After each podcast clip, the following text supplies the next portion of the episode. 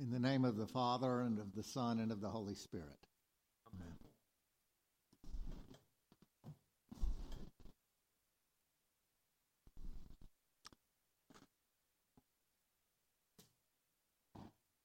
Three widows are featured in our readings, including the woman in the story of the widow's mite, as we used to call it. The mite was her tiny gift of all that she had, which Jesus counted as higher than the big donations of the wealthy. Our other two widows, Naomi and Ruth, are also poor. Theirs is a beautiful Bible story with a harsh start and a happy end. Naomi had been married to Elimelech, with whom she had two sons. Then Elimelech died. In Israel, rain stopped, crops failed, and there was famine. Looking for food, Naomi led her sons to the land of Moab. They settled there, and the sons grew up to marry Orpah and Ruth, who were Gentile women of that country. Then both sons died. Now there were three widows in one family with no children, no money, and no way to make a living. These were dire straits. Generously, Naomi urged her daughters-in-law to return to the safety of their own parents' homes. Tearfully, Orpah said goodbye, but Ruth wouldn't leave Naomi. "Where you go, I will go," she vowed. "Your people shall be my people, and your God, my God." Like the widow with her mite, Ruth, Ruth offered all she had. Ruth's great-grandson, David, would be king. Still have the Bible that this cathedral gave me as an ordination gift in nineteen eighty-two. New Oxford Annotated Bible, Expanded Edition, Revised Standard Version. It's handsome, black leather bound, but scholarly and full of expert notes. The notes to Ruth date the story Story's composition. Like Shakespeare's Julius Caesar, it was written centuries after the events that it describes had occurred. By then, after David, Israel was divided and had been conquered several times, most recently in five eighty-seven, when Jerusalem was sacked, the temple destroyed, and the Jews exiled to Babylon. In five thirty-eight B C E, B C, Babylon fell to Cyrus, king of Persia, who let the Jews go home and rebuild their city and their temple. In Scripture, the books of Isaiah, Ezra, and Nehemiah tell the story of that return. Ruth was written at the same time as Ezra and Nehemiah. Now, I'll quote from my old ordination Bible.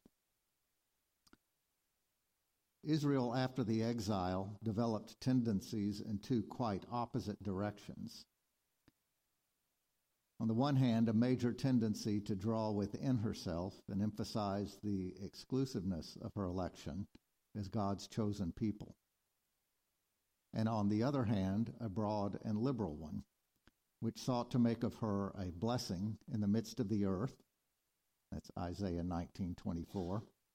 A light to the nations, that's Isaiah forty-nine six. Among the noblest monuments of this latter tendency are the books of Jonah and Ruth. So the Bible embodies a debate. Should we be like this or like that to be faithful? If we follow Thomas Aquinas, and I do, this is not a conflict between good and evil, but between two variants of good. According to Aquinas, whatever is of value and can satisfy desire is good. That is a definition of good without judgment. It would include things that we would judge as bad. But Aquinas would say that even with bad things, if we want them, it is because there is something good in them to attract us. In the book of Ruth, the Bible shows the goodness in Ruth, a foreign immigrant. In Ezra and Nehemiah, it lays the accent on Israel's unique vocation. Is, Aquinas distinguishes two meanings of good, the worthy and the useful. He explains, that which satisfies of itself we call worthy, and the satisfaction found in it we call delight. Think of a smiling baby or a triple play in baseball. That which satisfies on its way to something else, he says, we call useful. The job that you love is worthy, but even a job that you don't enjoy is useful to the worthy end of providing for yourself or your family. For two widows, Naomi and Ruth, a husband for one of them would be useful. So Naomi whispers advice to Ruth as to how to land a wealthy one. Yes, money is useful, even though Jesus, for Jesus, this was not the point of emphasis. The potential husband that Naomi had in mind for Ruth, Boaz, was also worthy, a good man in his own right. So he was doubly desirable. In ethics, we talk about ends and means, worthy ends and useful means to reach them. Only a worthy end can justify a means. Started watching a television series, The Last Ship. In season one, a viral epidemic has devastated civilization far beyond the troubles in the Book of Ruth. Two Navy ships in all the world, as far as we know, survive. A Russian one and an American one. They are both at sea with scientists aboard working to develop a vaccine. The Russian crew has gone rogue.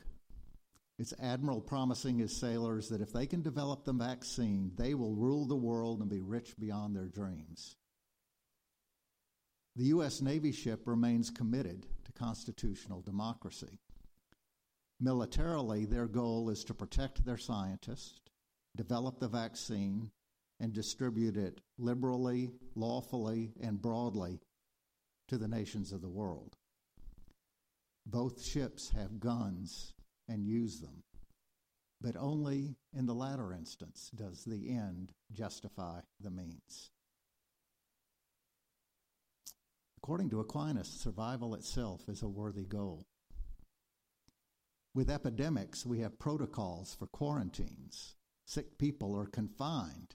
They lose their freedom to prevent a disease from spreading through a population. The end of saving many lives justifies a drastic means. We often say the end doesn't justify the means. In saying that, we are weighing worthiness and assessing usefulness. According to Aquinas, the means must be proportionate to the end. The goal of saving civilization would be desirable enough to justify some drastic means, but there are always limits. To gain the world, we should sacrifice our lives, but we should not sacrifice our soul. Immanuel Kant, the philosopher, wrote rules for modern ethics called categorical imperatives. One of his firm rules is not to forget that people are worthy whether we are useful or not.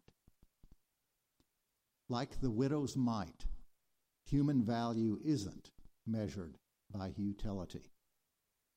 We must therefore never treat each other simply as a means, but always as an end, according to Kant and Christ.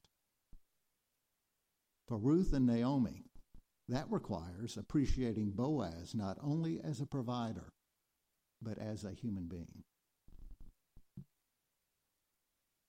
In ethics, problems are plentiful. One problem is when unworthy means are, or might be, useful. Last summer in the United States, we debated immigration ends and means.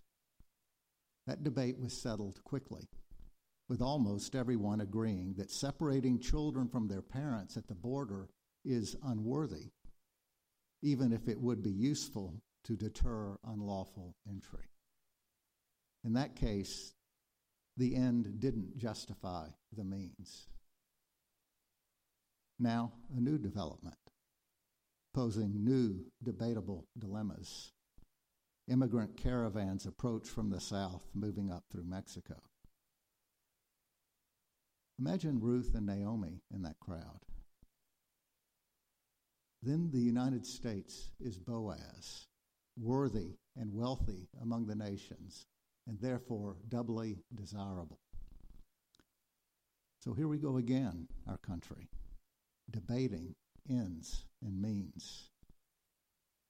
Shamefully, our debates are too often ugly, especially when racial bias grabs the microphone, contrary to our national ideals and the hope of our religion.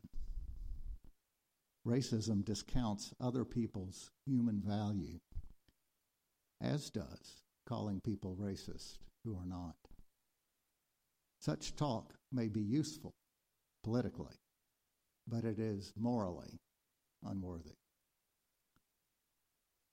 Apart from race, the debate is still fervent with high stakes. That might start from basic economics.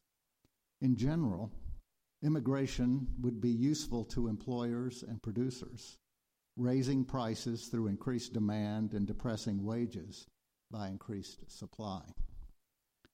For employers and consumers, it cuts the other way. Employees and consumers, it cuts the other way. Lower wages, higher prices.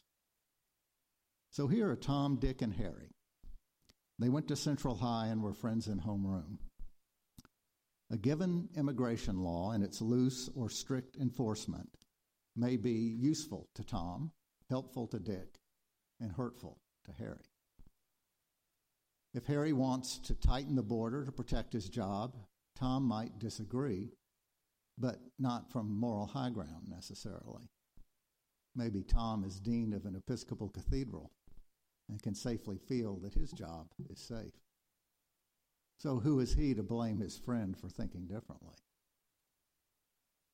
Sally was in the same home room, and now she works as an advocate for immigrants, but always by legal means and with appreciation for enforcement, because chaos makes Sally nervous and lawbreaking makes her mad.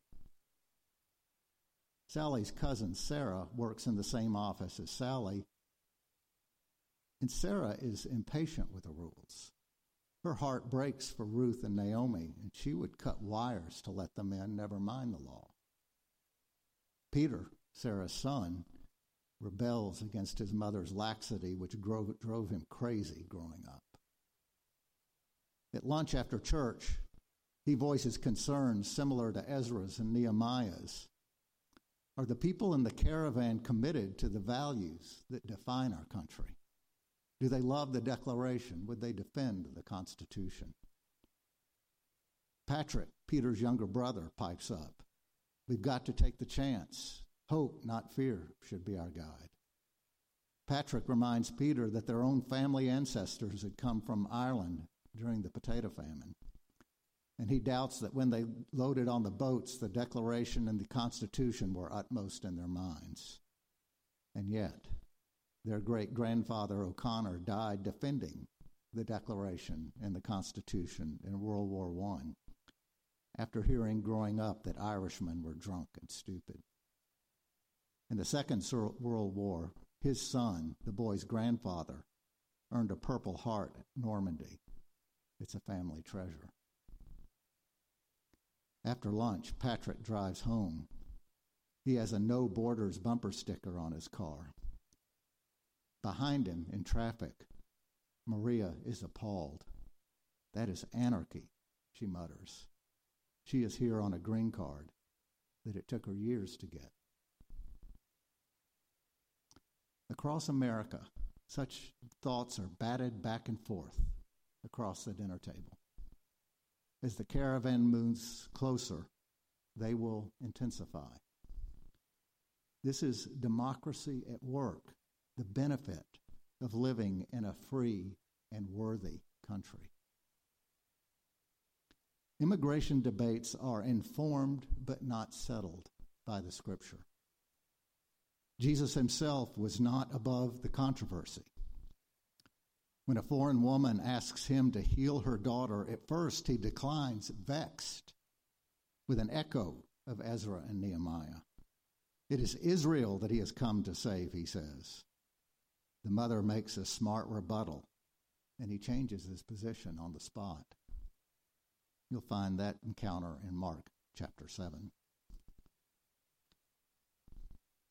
Our country is worthy for the value that it places on us and the protection and weight it gives to our various opinions. We are free to share them, voice them, change them, vote them. I'm going to put the accent there. Every two years, we arrive at polling places, bringing all our worthy and our unworthy stuff, biases, altruistic attitudes, economic calculations, biblical reflections, family stories, political allegiances, oddball notions, temperamental quirks, lingering resentments. And when we remember to ask the Holy Spirit of the good Almighty God. And then when the poll worker says next, we step into the voting booth and we mark our ballots and we pull the lever and we go home. And the next morning, we wake up to find out what the majority has decided this time. Sometimes in a close vote, we wait and argue over weak recounts. Eventually, there's a verdict that we accept, and it makes us glad or sad or mad. And then we fold the newspaper and put it down and turn off the computer and the T V, and we dress, eat breakfast, and we get back to life. We do so knowing that there is a next election, and then another, and then another, always, every two years. And each election judges the debate for now. And the next one may open it again and judge it differently. Smart rebuttals change positions. Such a noble means is a worthy end in its own right, and every time a cause for celebration.